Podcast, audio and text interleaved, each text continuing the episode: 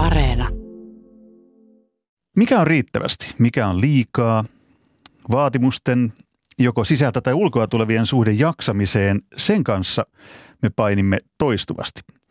Urheilijat ovat viime aikoina puhuneet enenevässä määrin jaksamisestaan. Huippuurheilun vaatimukset kovenevat vuosi vuodelta. Viihdebisnes keksii koko ajan lisää ohjelmanumeroita, joilla homman päätähtiä eli urheilijoita kuormitetaan lisää. Viimeksi asian ottivat esille huippujalkapalloilijat, jotka kritisoivat koko ajan kasvavia ottelumääriä. Kehitys ei ole pelaajien mieleen. Loukkaantumisriskit kasvavat. Pahimmassa tapauksessa jälki voi olla ihmisen terveyden näkökulmasta katsottuna suorastaan vaarallista. Vai onko sittenkin niin, että se, joka leikkii ryhtyy, se leikin kestäköön? Tällaista vastausta tarjottiin muun muassa Liverpoolin valmentajalle Jürgen Kloppille, kun hän puhui pelaajien puolesta ja kritisoi kasvavia pelimääriä. Missä kulkee urheilijan sietokyvyn raja? Yhtälö on kaikkea muuta kuin helppo. Huipulle päästäkseen urheilijan on harjoiteltava valtavasti, kansainvälinen kilpailu on armotonta ja niin edelleen. Miten valmentaja taitaa näiden asioiden kanssa tasapainoilla? Kuinka kasvattaa ja valmentaa urheilijaa huipulle oikein? Vaatimusten ja jaksamisen välistä balanssia. Sitä etsitään tänään urheiluhulluissa. Tervetuloa etsimään vastauksia Palloliiton huippujalkapallopäällikkö, radio DJ Marianne Miettinen ja alle 18-vuotiaiden tyttöjen jääkiekkomaajoukkueen päävalmentaja Mira Kuisma. Moro. Moro. Näin juuri. Ihan ensin mua kiinnostaa tietää, että miten te jaksatte. Onko vaatimusten ja jaksamisen suhde, onko se teillä tasapainossa? Toi hienoa. Toi on osa sitä, että millä autetaan ihmistä jaksamaan, kun joku kysyy, että mitä sulle kuuluu ja miten sä jaksat. Mun mielestä se on aika, aika hyvä aloitus tähän. Tota, kiitos itse asiassa tällä hetkellä tosi hyvin. Elämä on tällä hetkellä aika hyvässä tasapainossa, vaikka on paljon kaikenlaista, mutta kesäloma on tehnyt tehtävänsä ja, ja tota, on äärimmäisen kiva tehdä töitä, mutta sitten on kiva, että on töiden ulkopuolellakin asioita, joista saa energiaa. Mira Kuisma. Joo, kiitos kysymyksestä. Tota, niin, niin, hyvin tässä kesälomilta palattiin viikko sitten noin tosi toimii kuortaneille ja ainakin ensimmäinen viikko on mennyt ihan, ihan vielä hyvin. Metsäretki suoritettiin viikonloppuna, vaikka vähillä yöunilla tässä ollaankin, mutta että sitten jaksaa hyvin painaa. Kiva on tehdä töitä. Onko te tullut valmentajana tai urheilijana tai kuntoilijana tai liikkujana, niin joskus rajat vastaan? Jos on, niin millä tavalla. Ei tarvi all those naughty details, niin likaisia yksityiskohtia välttämättä paljastaa, jos ei halua, mutta, mutta mua kiinnostaa valtavasti tietää, koska me kaikki painetaan koko ajan niiden, niiden asioiden kanssa, että mikä on riittävästi, mikä on liikaa, mikä on sopivasti. Minkälaisia kokemuksia jaksamisesta ja sen rajanvedosta? No mä oon joskus ennenkin kertonut, että itse on burnoutista kärsinyt 2014 ja se lähti kyllä ihan positiivista kierteestä, että työ oli niin älyttömän kivaa, että mä tein sitä ihan, ihan liikaa ja elämässä ei ollut mitään muuta. Mutta ei se niin pysähtynyt siitä, siihen, että itse olisi tajunnut, että nyt pitää hellittää, vaan sitten kun keho sanoi vaan stop ja unet läks, niin sitten oli pakko pysähtyä. Mutta kyllä mä sanoisin, että tosi monta kertaa itse asiassa ja se, ne liittyy monesti sitten siihen johonkin isoihin epäonnistumisiin ja, ja niin kuin alkaa epäilee itseään ja sitä, että, että niin kuin, riittääkö mun kyvyt tähän ja onko tämä sitä, mitä mä oikeasti haluan elämältä. Koska tähän, jos, jos tässä haluaa menestyä, niin tähän kyllä pitää laittaa liko ihan kaikki. Mira Kuis. Joo, ehkä vähän samanlainen kuin Marianilla tuo alkutus, että kun työ on niin kivaa, niin sitä tekee ja tekee ja kerran on tullut seinän iluja vastaan, että sit, sit siitä kesti hetken aikaa toipua, vaikka on ollut työnohjausta ja muuta apua kyllä tarvittavissa niin saatavilla siinä, mutta että siinä kävi sitten niin ja nykyään tuleehan niitä väsymisen hetkiä aina varsinkin kauden aikana, mutta ehkä nyt tunnistaa ne rajat sitten vähän nopeammin, että sit ei, ei enää kärsi niin niistä unettomista öistä ja yöheräilyistä ja muista, että ehkä se oli jopa ihan hyvä kokemus tietyllä tavalla, että sit varsinkaan kun se saatiin suhteellisen ajoissa poikki. Liittyykö niin, se nimenomaan siis valmentamiseen? Se oli valmentamiseen. Sitten oli tietenkin, kun seuratöissä siinä kohtaa oli, niin oli kaikkea muitakin toimistohommia ja muuta. Niin sitten semmoinen useamman vuoden varmasti kierre siinä kohtaa ne tuli vastaan. Mm. Tunnistan samoja juttuja ja niin kuin sanoit, niin vaikka itsekin monelle nuorelle valmentajalle toiminut mentorina nykyisinä vuosina sitten aina kertoo noita omia kokemuksia, mutta jotenkin tuntuu, että jokaisen pitää itse kuitenkin kokeilla ne omat rajansa valitettavasti ennen kuin ne ymmärtää, että missä ne mun rajat menee. Ja, ja sama, sama kokemus kuin Miralla, että tänä päivänä pystyy tunnistamaan ja myöskin läheiset pystyy tunnistaa sen, että kun jossain vaiheessa on kokenut sen toisen ääripää, että milloin pitäisi alkaa jarruttaa.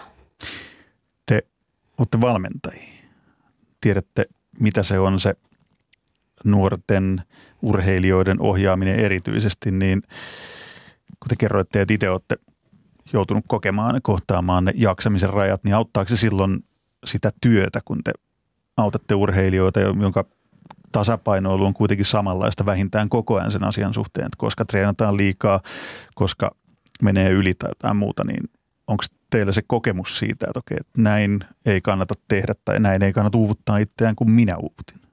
Niin mä ehkä ajattelen sen silleen, että kun valmentajana se, se niin kuin – ja oli se pelaajanakin, mutta se oli eri tavalla niin kuin se pelaaminen läsnä siinä koko ajan. Kun valmentajana ää, sä oot vastuussa joukkuelajissa niistä 20 ihmisestä, sä monesti pyörität niitä juttuja, varsinkin jos joku ottelu hävitään tai ei mene hyvin, niin vielä yöllä ja illalla ja sun pitää keksiä ne ratkaisut ja, ja sitten 20 pelaajaa tulee sinne harjoituksiin, silmät loistaa kirkkaana ja ne odottaa, että sä tuot niille ne ratkaisut siihen pöytään, kun joku ei suju.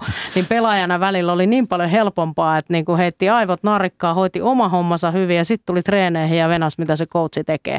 Ni, niin tota, jollain tavalla siinä on ero sit siinä niin kuin jaksamisen tasapainottelussa urheilijan ja, ja sen valmentajan välillä. Näin mä oon ainakin. Mä en tiedä, miten Mira sä oot kokenut. No joo, ehkä että se puhutaan kuitenkin vähän eri asioista pelaajien mm. ja urheilijoiden kohdalla kuin sitten taas meidän valmentajan, varsinkin päävalmentajien kohdalla, kellä on sitten se vastuu sitä kaikesta ja just ne avaimet ja ratkaisut pitäisi, niin kuin kaikki ottaa, että ne löytyy meiltä niin, niin. Niitä on sitten kiva pyöritellä siinä ja yrittää näyttää pirteiltä, koska hallille sitä ei voi viedä, että väsyttää. Mm. Se pitää istua autossa niin kauan, kun naama alkaa näyttää sitten taas sitä, että voi mennä halliin sisälle. Niin, se valmentajan tehtävä olisi kuitenkin aina luoda uskoa ja energiaa niihin ja, ja huolehtia sitten niiden urheilijoiden jaksamisesta ja sen koko valmennustaffin, jos olet päävalmentajana. Mutta, mutta kyllä niin kuin urheilijalla se samalla tavalla niin, niin pitää päästä kokeilemaan niitä omia rajoja. Vaikka se kuulostaa kamalalta, niin, niin kyllä sinne vaan sen rajan yli on myös mentävä. Ja, ja niin kuin sitä, sillä sitä ehkä myös sitä rajaa pystyy koko ajan vähän nostamaan hilaa ylös, kestää sitä epämukavuutta ja välillä oikeasti niin kuin karrikoiden sanoi, että mennä sinne päin seinään niin, että tuntuu, että, että ei jaksa, ei millään jaksa ja tämä tuntuu pahalta ja tämä ei tunnu hyvältä, jos meinaa ihan huipulle, kun se vaan on niin, että kaikki ei ole aina kivaa ja kaikki ei tunnu huippurheilussa aina hyvältä. Mutta sitten olennaista on se, että, että mi, miten, mitä, millainen tukiverkosto sulla on, millaisia ihmisiä sulla on siinä ympärillä ja myöskin sitten se niin kuin väsyminen ää, ei tapahtuisi tavallaan koko identiteetin näkökulmasta, vaan se on se urheilijan suoritus tai urheilijan teot siellä kentällä, jotka, jotka väsyttää, eikä, eikä se urheilu itsessään tai se ihminen koe itsessään huonoutta sitä kautta, koska sitten voi alkaa tulla niitä mielenterveysongelmia, jos ne kaikki on vaan niin kuin samaa klönttää. Kyllä, ja sitten niinku nuorten kanssa, kanssa varsinkin, että kun sinne seinää pitää ajaa ja toivottavasti sinne ajata kauhean montaa kertaa, mutta se, että opetetaan heitä tunnistaa, että mikä se väsy on, että onko se päässä vai onko se jaloissa vai, vai mistä. Sitten voidaan niinku alkaa purkaa sitä siinä, että, että ei sitten päästä niihin mielenterveys- tai päästä sinne mielenterveyspuolelle sitten mm. sitä. Mitä ne, mitä ne keinot on? Ne mua kiinnostaa valtavasti. Niin valmentajan keinot puuttua, nähdä, niin kuin haistaa tunteessa, että okei, että toi pelaa. Ja teillä on varmaan todella paljon kokemuksia siitä, että huomaa, että okei, toi mun urheilijani tässä, että se ei jaksa.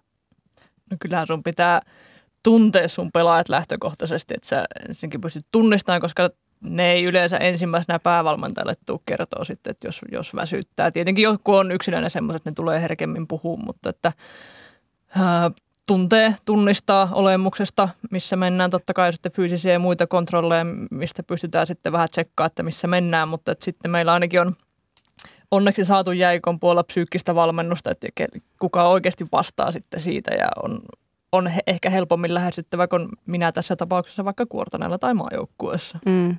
Me, toi oli hyvä toi kontrolli. Tietenkin mä oon täysin samaa mieltä, että se, se, kun sä tunnet pelaajas, niin sä pystyt aistimaan ja näkemään käytöksestä tai kehon kielestä ja asioita ilman, ilman, että se avaa edes suutansa, mutta sitten meillä esimerkiksi maajoukkueleirillä käytetään semmoisia vireystilakyselyitä, johon, johon pelaaja täyttää itse, itse että miten on nukkunut, itse arvioi itseään, eli ei ole mitään ö, sykedataa, joka kertoisi, että nyt se sun syke on tällainen, vaan opetetaan siihen, että sä oppisit kuuntelemaan myös omaa kehoas, omaa jaksamista, koska kukaan muu ei tunne sitä paremmin kuin sinä. Ja kuitenkin se urheilija on loppujen lopuksi vastuussa siitä omasta kehostaan ja sen, sen jaksamisesta. Ja silloin ne pelaajat arvioista unta, mutta myöskin niin kuin henkistä vireystilaa. Ja me ollaan tämmöisissä keisseissä jopa löydetty semmoisia asioita, että, että ei ole pystytty muuten arvioimaan etukäteen, että tuossa olisi ehkä loukkaantumisaltista tai se ei ole nukkunut ja silloin se on riski peluuttaa sitä tai, tai silloin jotain muuta, muuta vielä ja se pelaaja onkin tullut kipeäksi sitten heti sen jälkeen. Niin, mutta mutta se pointti on se, että se valmentaja ei vaan kanna vastuuta, vaan miten me pystytään opettamaan niitä nuoria urheilijoita kuuntelemaan omaa kehoansa. Ja olemaan rehellisiä. Ja, olemaan, ja itselleen. Toi mm. on tosi tärkeä nimenomaan. Että, ja sitten joukkueessa me aina yritetään korostaa sitä, että, että sä myös teet sille joukkueelle hallaa, jos et sä ole rehellinen. Että sulla on vastuu sille koko joukkueelle myös vastuu on, on iso paitsi itsestäni myös valmentajalle joukkueesta. Te olette varmaan seurannut uutisia siitä, kun nyt hiljattain viimeksi huippujalkapalloilijat, Euroopan tason ja maailmantason huippujalkapalloilijat, enimmäkseen nyt Euroopan tason jalkapalloilijat otti voimakkaasti kantaa, kritisoi sitä jatkuvasti kasvavaa otteluiden määrää. Ja tämä liittyy nimenomaan tähän meidän tämänkertaiseen teemaan, eli jaksamiseen, miten urheilija jaksaa siinä ammatissaan, työssään se ongelma ei taida olla Suomessa ihan samanlainen kuitenkaan. Sitten mä luin vastavuoroisesti Juha Malisen jalkapallovalmentajan kommentit parin päivän takaa vähän niin kuin vastauksena tähän, että Suomessa tarvittaisiin lisää pelejä. No, otetaan ensin toi kansainvälinen näkökulma. Koko ajan viihdebisnes pyörii kovempaa, halutaan enemmän irti niistä tähdistä. Te varmaan tunnistatte tämmöisen ongelman. Jalkapallossa, ehkä jääkiekossa. No ehkä jalkapallossa se on, se on nyt ollut pinnalla. En ole niin mm. niin seurannut tätä keskustelua tässä näin, mutta totta kai varmasti jäikon puolekin varsinkin tuolla NHL, niin varmaan keskustellaan siitä, että onko pelimäärät jo mennäänkö jo kohta sietokyvyn rajoilla. Mutta että ehkä Marianne pystyy mm. tähän nyt ottaa enemmän kantaa. Niin siis kyllähän se on raha, joka sanelee. Halutaan kaikkia uusia ö, tapahtumia tai, tai liikoja tai ö, eri maanosien velejä turnauksia, jotta saadaan yleisöä ja yleisölle viihdettä ja, ja, ja e, eihän urheilijat robotteja ole ja kyllä heidän pitää saada myös palautua ja kehot ei kestä ihan mitä vaan, mieli ei kestä eikä kaikilla, kaikkea pysty rahalla korvaamaan. Että sekin, sekin on yksi olennainen. Ehkä Suomessa mä voisin kuvitella, että Juhakin tarkoittaa, en ole nyt lukenut hänen haastattelun, mutta me tarvitaan myös lisää tasokkaita kovia pelejä. Et kyse ei ole vain määrästä, vaan kyse on myös laadusta, laadusta ja, ja itse niin peräänkuuluttaisin sitä, sitä vielä, että, että aina ei olennainen asia ole se, että harjoitellaanko me määrällisesti paljon, vaan että mitä sitten tapahtuu niissä hetkissä, kun me oikeasti tehdään sitä urheilua niin harjoituksissa tai peleissä. Ja, ja se on kuitenkin se olennainen asia pelaajien kehittymisen näkökulmasta, että ne saa pelata laadukkaita otteluita, ei vaan määrällisesti. Mutta kyllä, kyllä se niin kuin hurjaa hurja, toi tahti ja varsinkin semmoisissa maissa, jos ajatellaan vaikka NHL tai korista siellä tai mihin liittyy vielä ihan hirveä matkustaminen.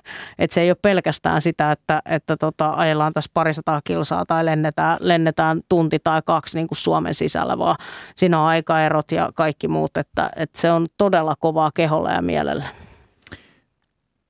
Mitäs Mira Kuisma, kun valmennat alle 18-vuotiaiden tyttöjen maajoukkuetta, niin – tuleeko siellä vastaan ongelmia jaksamisen kanssa? Koska sitten sit siinä on päällekkäin urheilijalla vielä siinä vaiheessa on koulu, mahdollinen niin kuin muu ura kuin urheiluura, jos ei näkymää urheilustoa. Se jaksaminen on varmaan aika, aika koetuksella.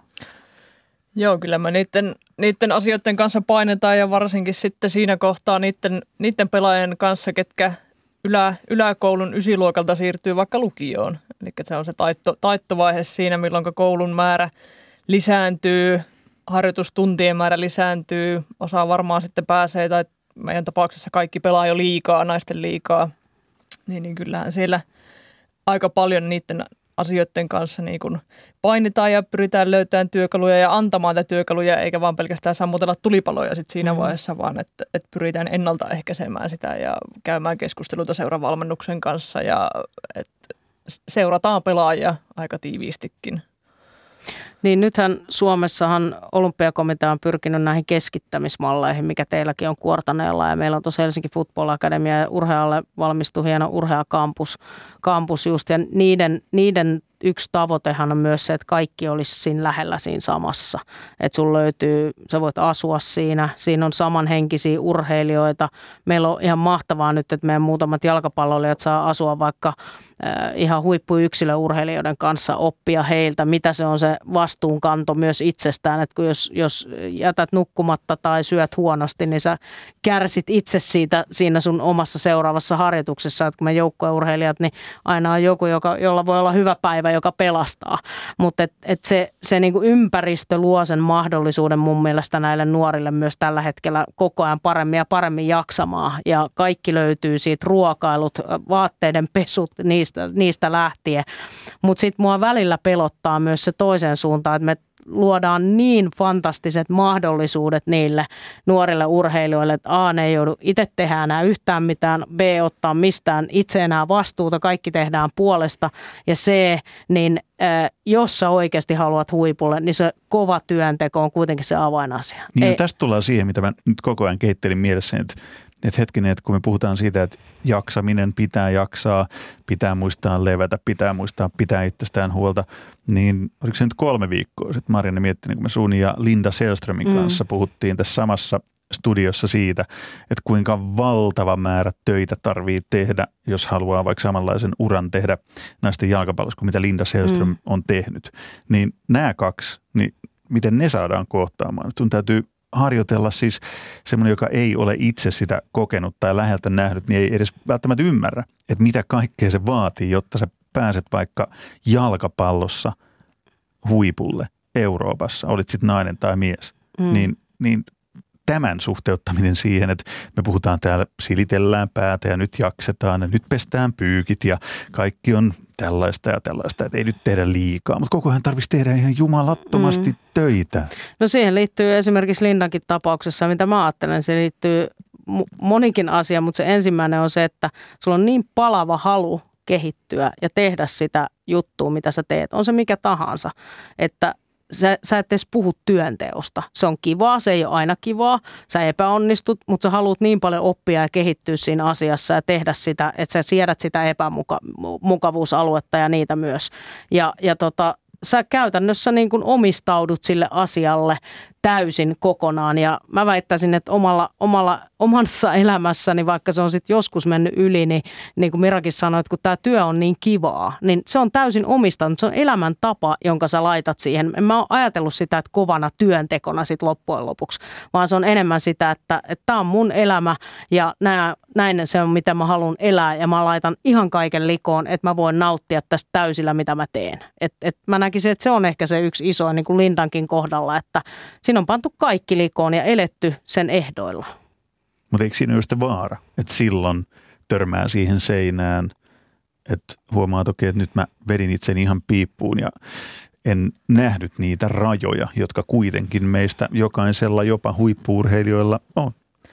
Niin, ja niin kuin puhuttiin, että kyllähän siihen seinään saa ja jopa pitääkin ajaa ja useammankin kerran, mutta sitten ehkä onko nyt tullut tämä sosiaalinen media, mikä niin kuin tuo sitten paineet sitten muualta, että tuleeko sieltä, vertaillaanko siellä niin kuin itseään muihin, kun tavallaan maailma on auki niin sanotusti, mm. että et nuoret, mistä meillä ei ollut silloin mitään hajua, että mitä muualla tapahtuu, ne näkee nyt koko ajan käytännössä livenä, että mitä jossakin muualla tapahtuu, niin kokeeko ne sieltä paineita, jotka sitten taas puristaa sitä omaa pantaa niin sanotusti päässä. Niin, niin että kaikessa pitää sanoin, olla huippus, huippusuorittaja. Sisäinen niin. vaatimustaso, mistä sä puhuit äsken, mm. että se roihu, mikä tulee siitä, mm. että on intohimo johonkin asiaan, jota vaan haluaa tehdä ja tulla siihen paremmaksi. Ja nykyään yhä kasvavassa määrin väittäisin, niin kuin Mira otti esiin kanssa, että, että se ulkoapäin tuleva paine, että täytyy mm. olla tietynlainen urheilijana. Niin siis kyllähän aina pitää olla tasapaino asioissa, että sä et kehity, jos et sä välillä lepää. Se on ihan selvä. On se asia mikä tahansa. Sun keho tarvii palautua, sun mieli tarvii palautua. Sä et myöskään pysty harjoittelemaan kovaa, joka kehittää ja mennä sitä päin seinään, jos et sä välillä lepää. Et se, on, se on ihan selvä. Antti Tuisku sanoi nyt just jossain, jossain haastattelussa, kun hänet tuli uusi kirja ulos, kun hän puhuu itsensä ja Krista Pärmäkosken erosta. Ja sanoi, että Pärmäkoski osaa levätä. Se on heidän ero. Kun hän, Antti Tuskut kysyttiin, että ootko huippuurheilija, kun sä oot niin huipputikissä, niin sanoit, että en, koska mä en osaa ja. levätä. Ja hän tekee haastatteluja ja muita juttuja silloin, kun Krista Pärmäkoski tekee juustokakkuja ja, ja makaa sohvalla. Et siinä, se Pärmäkoski osaa vetää täysin silloin, kun sen pitää antaa kaikkensa, mutta sitten se osaa myös huilla. Ja toinen olennainen asia on se, että kenenkään meidän identiteetti ei muodostu pelkästään siitä urheilusta. Mira on paljon muutakin kuin jääkiekkovalmentaja. Mä oon paljon muutakin. Ja kuin jalkapallovalmentaja. Ja se on mun mielestä se olennaisin asia, että jos sä meet täysin urheilussa ja päin seinää, mutta kun sulla on muutakin asioita elämässä, ihmissuhteet, läheiset, muuta, niin, niin se ei haittaa mennä sinne seinään samalla tavalla. Että se identiteetti ei ole sama kuin urheilusuoritus. Ja se on mun mielestä se olennainen tulipas paatoksella. Näin, väkevää puhetta. Sitä, sitä kaivataan. Todellakin. Ja hiljennymme tähän. Tota, ei hiljennytä. Sorry. Tai hiljennetään tähän studiossa nimittäin. Nyt voitaisiin ottaa tähän väliin ihan toinen näkökulma tähän keskusteluun. Nimittäin kirjailija Minna Lindgrenin Pakinan vuoro. Kuunnellaan, mitä Minna on tällä kertaa keksinyt. Muusikoita varoitetaan liiasta harjoittelusta, koska se ei johda muuhun kuin rasitusvammoihin, mielenterveysongelmiin ja mekaanisiin esityksiin. Jo pienelle lapselle pitäisi opettaa, kuinka harjoitellaan sen sijaan, että vaaditaan yksioikoisesti vihkoon kirjattuja harjoitustunteja, kuten yhä usein tehdään. Tiedon muusikoita, jotka vain lukevat nuotteja ennen esitystä. Siten he valmistavat aivonsa esitykseen. Ehkä maailman kaikkien aikojen paras viulisti Fritz Kreisler kertoi valmistautuvansa konserttiin pesemällä kätensä riittävän lämpimällä vedellä. Tämä kaikki tuli mieleeni, kun olympialaisissa hämmästeltiin ennätystuloksia. Ehkä syy ei sittenkään ollut kengissä ja radassa, vaan siinä, kuinka urheilijat olivat valmistautuneet. Oleellinen ero normaaliin oli se, että urheilijat eivät rääkänneet itseään kisoista ja karsinnoista toiseen ennen suurta koitosta. Kun pandemia putsasi kalenterin, jokainen keskittyi rauhassa oleelliseen, eli itseensä ja omaan suorituksensa ilman ylirasitusongelmia, mielen hajottamista, jatkuvaa paikan vaihtamista ja muita häiriötekijöitä. Klassisessa musiikissa järjestetään soitto- ja laulukilpailuja. Niissä nuoret muusikot esittävät saman ohjelmiston ja paikalle kutsuttu tuomaristo päättää, kuka on paras. Kilpailujen mielettömyydestä kertoo se, että että ei ole harvinaista jättää ensimmäinen palkinto jakamatta. Pidetään siis kilpailu, jossa kukaan ei ole riittävän hyvä ollakseen paras. Musiikkikilpailussa korostetaan, että kyse on tiettynä ajankohtana tietyissä olosuhteissa tietyn ohjelmiston parissa tehdyistä suorituksista. Eilen Lontoossa voittanut ei ehkä ole huomenna paras Pariisissa, sillä absoluuttista paremmuutta ei ole olemassa. Urheilu voisi ottaa jotain tästä opikseen. On aivan yhdentekevää, mikä on maailman ennätys, olympiaennätys, Euroopan ennätys ja Väli-Suomen piiriennätys tai mikä oli tuulen voimakkuuden, kengänpohjan materiaalin ja verään lisättyjen plasmojen ja hiutaleiden vaikutus. Tärkeintä on, kuka voittaa tiettynä ajankohtana tietyissä olosuhteissa järjestetyn kilpailun. Kuten jo aiemmin totesin, urheilijoiden muuttuneista asenteista kertoi Tokion olympialaisissa usean voittajan vilpitön hämmästys kisan jälkeen, kun toimittajat hehkuttivat tuloksen olleen ennätys. Ennätys? Mitä väliä? Minähän voitin juuri olympiakultaa. Näin pakinoi kirjailija, toimittaja Minna Lindgren, Mira Kuisma, Marjani Miettinen. Minkälaisia ajatuksia pakina herätti?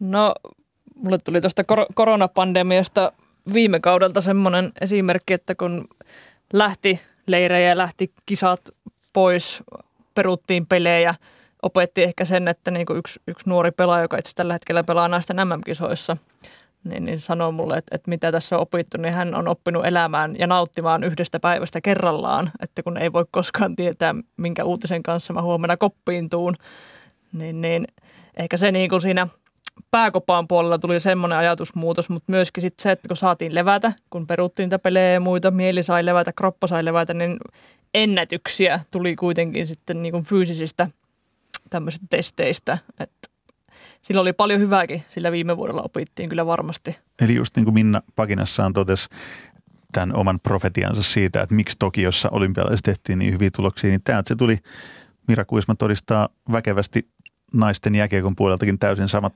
samat tulokset. Niin, mulla tuli oikeastaan, toi musiikkivertaus oli silleen hieno, kun kyllä urheilussakin niin kuin yritetään ja halutaan tulkita peliä. Mutta sitten jos sä pelaat hirveän määrän tai jos sä soitat joka toinen ilta konsertin, niin pystytkö sä vielä tulkitsemaan vai meneekö se vaan mekaaniseksi suorittamiseksi ja ootko sä sitten enää oikeasti parhaimmillaan? Hyvä vertaus. Niin, ja mä kysyin, kun mä te- tehtiin Satukasken kanssa kirjaa, ää, niin mä haastattelin Aku Syrjää, Eppu Normaalia ja Rumpalia, ja sitten mä kysyin siltä, että sä oot soittanut niin älyttömän pitkään, että miten sä saat itsestäsi vielä irti, kun sä nouset keikalle. Ja... Rock, rockmuusikko olisi vastannut että no avaa muutaman bissen. No sit, niin, sit mutta Aku on no viisas no, rock. Aku on viisas rockmuusikko. Ehkä sekin on tehnyt joskus tota, mutta se sanoi, että ne päivät, kun on keikka tulossa, niin hän makaa vaan koko päivä. Hän vaan lepää. Ja hän kerää niin kuin jotenkin sitä energiaa ja sitä flowta, ja, ja jotta sitten niin kuin lähtee irti, kun se hetki on. Ja sitten se sanoi toisen olennaisen asian, joka liittyy taas tähän intohimoon ja siihen paloon. Niin se sanoi, että, että edelleenkin niin me soitetaan toisillemme. Että ei me olla missään vaiheessa soitettu vaan yleisölle, vaan me on tehty tätä koko ajan sillä, että niin kauan kuin meillä on kivaa ja me soitetaan toisillemme, niin yleisökin aistii sen ja nauttii ja niin edespäin. Mutta se lähtee siitä, että se palo se, se, sulla on itsellässä ja siinä bändissä niillä kavereilla keskenään. Mutta, mutta niin kuin lepo ja tulkitseminen ja itsestään parhaan saaminen, niin, niin jos, sit, jos se menee liian mekaaniseksi, niin vaikea sitä on ylläpitää semmoista niin kuin luovuutta ja tulkintaa.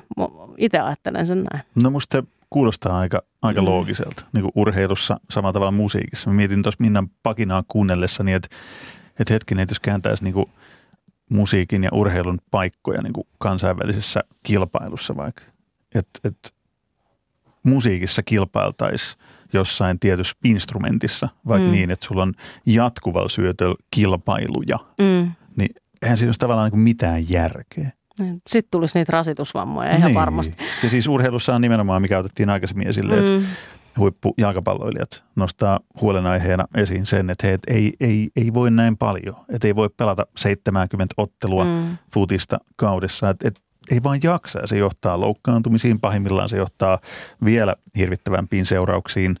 että että mitä se pitäisi tehdä? Sanoa markkinakoneistolle ja viihdebisnekselle, että sori, että nyt nämä esiintyjät ei tulekaan lavalle tänään, koska se ei taida olla edes niin kuin mahdollista. No, kerätä liian, riittävän laajat ringit joukkueeseen, paljon pelaajia. Sitähän monet superjengit tekee. Sulla on kaksi täysin ää, niin kuin yhtä vahvaa avaus yhtä toista ja sitten sä vaan kierrätät niitä pelaajia. Mutta ei sekään halpaa ole. Mutta, mutta sillä, niin siihen tarvii sillä... muutaman Saudi-miljonäärin niin, tai jonkun niin, muun ja se, siihen tarvii pelejä. Ja niin, ja siihen tarvii pelejä, siihen tarvii yleisöä ja silloin se nostaa ja tekee taas eriarvoisemmaksi isot isot seurat, joilla on rahaa versus pienemmät. Mutta, mutta tuohon niin määrä versus laatu niin, niin, ja siihen seinäänkin menemiseen, niin mä oon ainakin ajatellut silleen, että mä oon jossain vaiheessa uraani tarvinnut ihan hirveän määrän sitä määrää, jotta mä tiedän nykyään, mikä on oleellista ja, ja niin kuin mihin kannattaa panostaa. Eli ei voi olettaa, että kokematon nuori urheilija heti tunnistaa sen, että tässä on ne mun rajat ennen kuin se kokeilee ne, tai valmentaja tietää, että kannattaako meidän treenata nyt pelikaudella kymmenen kertaa viikossa vai vain viisi kertaa viikossa. Sen pitää jossain vaiheessa saada tehdä sitä määrää, että se löytää se olennaisen ja sen laadun. Ismo Lehkonen, jääkiekkovalmentaja, oli taannoin, olisiko ollut viime vuonna, tässä ohjelmassa vieraana ja kertoi kerto silloin muistaakseni näillä sanoilla vielä, että jos lastensuojeluviranomaiset olisi tiennyt, että kuinka paljon heidän Arturi-poikansa, joka nykyään NHL Montrealissa pelaa, niin kuinka paljon se harjoitteli, kuinka paljon sen annettiin harjoitella, kun se halusi. Niin että lastensuojeluviranomaiset olisi ollut hakkaamassa niiden kodin ovea, että, hei, että, että tämä ei enää, niin kuin, tämä ei ole enää mahdollista. Että nyt, nyt stop. Niin tämä, mitä Marin äsken sanoit, mm. niin se, että, että kun samaan aikaan pitäisi sitä varsinkin nuorten, lasten nuorten, sitä vimmaa pystyy kanavoimaan johonkin. Niin ollaanko me jotenkin liian käännetään toisinpäin. Onko niin liian huolehtivaisia sitä, että jaksaakohan nämä nuoret urheilijat tai huippuurheilijat nyt miten hyvin, koska kyllähän se perustuu kuitenkin siihen, että se on niin mieletöntä se fyysinen vaatimustaso, mitä se huipulle pääseminen siinä eliittitasolle esimerkiksi vaatii. Kyllä me useamman kerran kaudessa käydään niitä keskusteluita vaikka niin kuin meidän valmennustiimin kanssa, että, että silitelläänkö me, huolehditaanko me nyt liikaa, kyselläänkö me nyt liikaa, että, että pitäisikö nyt taas vaan antaa mennä ja vähän niin kuin käydään kyllä sitä keskustelua, mutta se on varmaan semmoinen loputon. Tällä hetkellä ei ole tuntu kyllä vielä mihinkään lopputulokseen. Siitä, ja siinä on to, varmaan yksilökohtaisia mm. eroja on totta kai, että yksi urheilija, yksilöurheilija lajissa X, niin se on ihan erilainen lähtökohta kuin joukkueurheilussa pelaajalla Y. Niin ja sitten mikä laji minkä ikäisenä ollaan minkäkin lajin huipulla. Joku voimistelu, joukkueen voimistelu, se, sun pitää aloittaa todella nuorena laittamaan isoja tunteja ja elää siellä, siellä tota, puomilla tai jossain muualla, muualla, jos meinaat ihan huipulle päästä versus vaikka jalkapallo, jossa noin 27-28-vuotiaana ollaan vasta huipulla. Ja edelleenkin mä palaan siihen, että mikä on niinku, varmaan se tietää Lehkosen perheen myös, siellä. Tytär myös on pelannut kansallista liikaa jalkapalloa, niin uskon, että siinä perheessä on liikuttu ja ha- harrastettu urheilua aika monipuolisesti siitä asti, kun lapset on syntynyt, niin, niin lasketaanko se harjoitteluksi? Ja sehän on myös osa sitä niin kuin edelleenkin, se on se elämäntapa, se on se heittäytyminen, se on se valinta. Ja, ja sitten siinä on välillä ollut se mailla kädessä ja sitten on välillä ollut ne luistimet jalassa ja niin edespäin, mutta se on ollut todennäköisesti se hänen vimma ja tapa leikkiä ja elää. Ja, ja se on se, mitä tässä haluaisi, eikä niinkään, että työnteko nyt pörkölö painetaan ja mm. kovaa, vaan niin kuin eläkää tälle jutulle ja pankaa ihan kaikkene likoon. Ja välillä tulee vaikeat hetkiä ja turvaverkosto jeesaa ja te olette hyviä ihmisiä siitä huolimatta, että hävitään, mutta pankaa kaikki tähän. Ja sitten on mahdollisuus katsoa. Ja sitten, jos ei menesty, niin siltikin sä voit olla hyvä ihminen. Ja sä oot varmasti oppinut ja saanut kokea elämässä vaikka mitä se urheiluavulla. Taas tulee paatoksella. Ei, se, no, nimenomaan. Siitähän, siitähän tässä on kyse. Siitä tässä on kyse. Ja sitten ja sit pitäisi samaan aikaan muistaa niin kuin Krista Pärmäkosken otit mm. esimerkiksi, että lepoa riittävästi, mitä Antti Tuisku ei osannut tehdä. Niin on tämä aika muista. En, en kadehdi teidän työtänne muuten yhtään, kun katsotte päältä valmentajana ja vastaatte kokonaisuudesta ja olette vastuussa siitä, että okei, että näillä kaikilla kaikki menee kohtuullisen hyvin. Niin miten mitkä ne työkalut teillä on, miltä sen teette? Niin. no varmaan se edelleen, että mistä mä sanoin, että se pitää tuntea ne pelaajat ja et vähän kysellä sitä, että missä mennään kuitenkaan olematta liikaa, liikaa sitä, että silitellään sitä päätä ja täytyy sanoa, että niin jääkikon puolella ainakin on tullut psyykkinen valmennus aika vahvasti. Viime vuosina itse olen käyttänyt sitä jo use, useamman vuoden – niin että se on koko ajan siinä arjessa mukana ja pyritään sitä kautta niin kuin pelaajille tuomaan sitä informaatiota ja työkaluja sit siihen omaan arkeensa ja siihen, että ne löytäisi niitä omia rajoja ja keinoja sitten, että jos alkaa näyttää siltä, että kohta aletaan se seinää lähestyy. Mutta tota, on, on asia, mistä keskustellaan kyllä viikoittain, niin kuin tuolla meidänkin työpaikalla. Meillä on nyt aloitettu tuossa Helsinki Football Akademiassa, niin tämä korona on opettanut hyviä asioita ja Teamsit ja Skypeit on yksi niistä, että maailma on auennut jotenkin ihan uudestaan, niin, niin tota, he on käyneet tämmöisiä niin kuin voi sanoa mentorointikeskustelua ö, ulkomailla olevien suomalaisten huippupelaajien kanssa. Ja, ja siellä on nämä muun muassa Italiassa pelaavaa ja Ruotsissa pelaavaa ja, ja Ranskassa ja YM, YM Englannissa, niin, niin ne pelaajat on avanneet myös niitä omia polkujaan, kertoakseen mitä se todellisuus on, jotta ei ole niin kuin harhakuvitelmia tai liian pumpulisia kuvia siitä, mitä ammattilaisuus on ja mitä kaikkea, kaikkea niin kuin sinne matka on vaatinut. Et sekin on yksi keino noille nuorille urheilijoille, että et, niin tuoda todeksi se näiden kokeneempien urheilijoiden avulla, jotka kertoo niitä omia tarinoita, että et tota, mutta enemmän mä sanoisin, että, että kun, niin kuin Mirakin sanoi, että kun ympäristö on turvallinen, perusturvallisuus on siellä ja sillä urheilijalla on se tieto, että et, et niin kuin tässä on ihmisiä ympärillä, niin sitten sit voi kyllä niin kuin puskea, puskea niitä eteen, etenkin päin myös vaativan, vaativalla tavalla, eikä, eikä aina pelätä sitä päähän, päähän silittämistä tai sitä, että joku hajoaa, kunhan se tehdään ihmistä kunnioittaen ja niin, että, että siinä on koko ajan niin kuin apu olemassa, jos jollain tuntuu, että jaksa. Uskaltaako nuoret urheilijat huipulle tähtäävät, uskaltaako ne puhua jaksamisestaan rehellisesti? Mikä teidän kokemus on? No ei ne välttämättä aina, ainakaan, ainakaan niin kuin Mirakin sanoi aikaisemmin, niin päävalmentajalle, koska sitten siinä saatetaan pelätä sitä, että tämä vaikuttaa mun peliaikaan tai maajoukkueessa mua ei valita tänne enää uudestaan ja niin edespäin. Mutta sen takia on tosi tärkeää, että siinä on se monipuolinen tukiverkosto ympärillä. Se voi olla se kakkosvalmentaja, se voi olla jopa fysio, joka sitä hoitaa, jolle se sanoo ää, psyykkinen valmentaja, että ne tietää, mikä se verkosto on, jos sille päävalmentajalle ei pysty. Ja ei se ehkä kuulukaan olla niin, että kaikki on sen yhden henkilön harteilla sen päävalmentajan. Ei, ja vaikka yrittänyt tehdä paljon niin kuin töitä sen eteen, että vaikka on päävalmentaja, on mä ihminenkin. Mm. Et, et, ei se, siinä kohtaa, kun se pelaaja tulee kertoa jotain, niin ei se vaikuta siihen, että kuinka paljon se nyt tulee saamaan peliaikaa. Tai tullaanko se valituksi maajoukkueeseen, että ei, ei ne ole sit niitä asioita. Että sitten puhutaan ihminen ihmiselle siinä kohtaa. Mm. Mutta sen opettaminen, niin se kestää. Joo, ja sitten niin kuin mä oon yrittänyt ainakin silloin nuorten kanssa toimiessa aina osoittaa ensimmäiseksi sen, että että niin kun me oikeasti välitetään sinusta ihmisenä ja me halutaan sulle kaikkea hyvää. Kaikki, mitä me ikinä täällä tehdään, liittyy siihen, että me halutaan auttaa, että susta tulee parempi urheilija, mutta myös, että sä voit kasvaa täällä ihmisenä turvallisesti.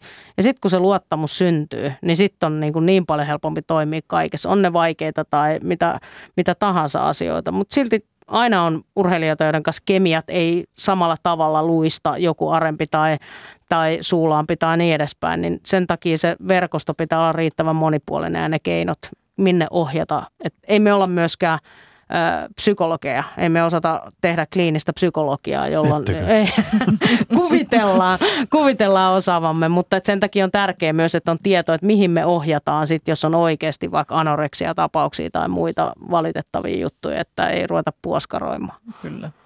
Mm. Omien Aika... rajojen tunnistaminen. Yes, just niin. näin omaa jaksamista mm-hmm. myös, kun ei anna itse Kyllä. valmentajana mennä niiden asioiden ihoalle, vaan etsii ammattilaisen auttamaan. Siinä se tuli aika hyvin tiivistetty omien rajojen tunnistaminen. Sitä me varmaan kaikki työssä kuin työssä tai harrastuksessa arjessakin koitetaan etsiä sitä tasapainoa. Kiitos tästä tasapainoilun etsimisestä Mira Kuisma ja Marianne Miettinen.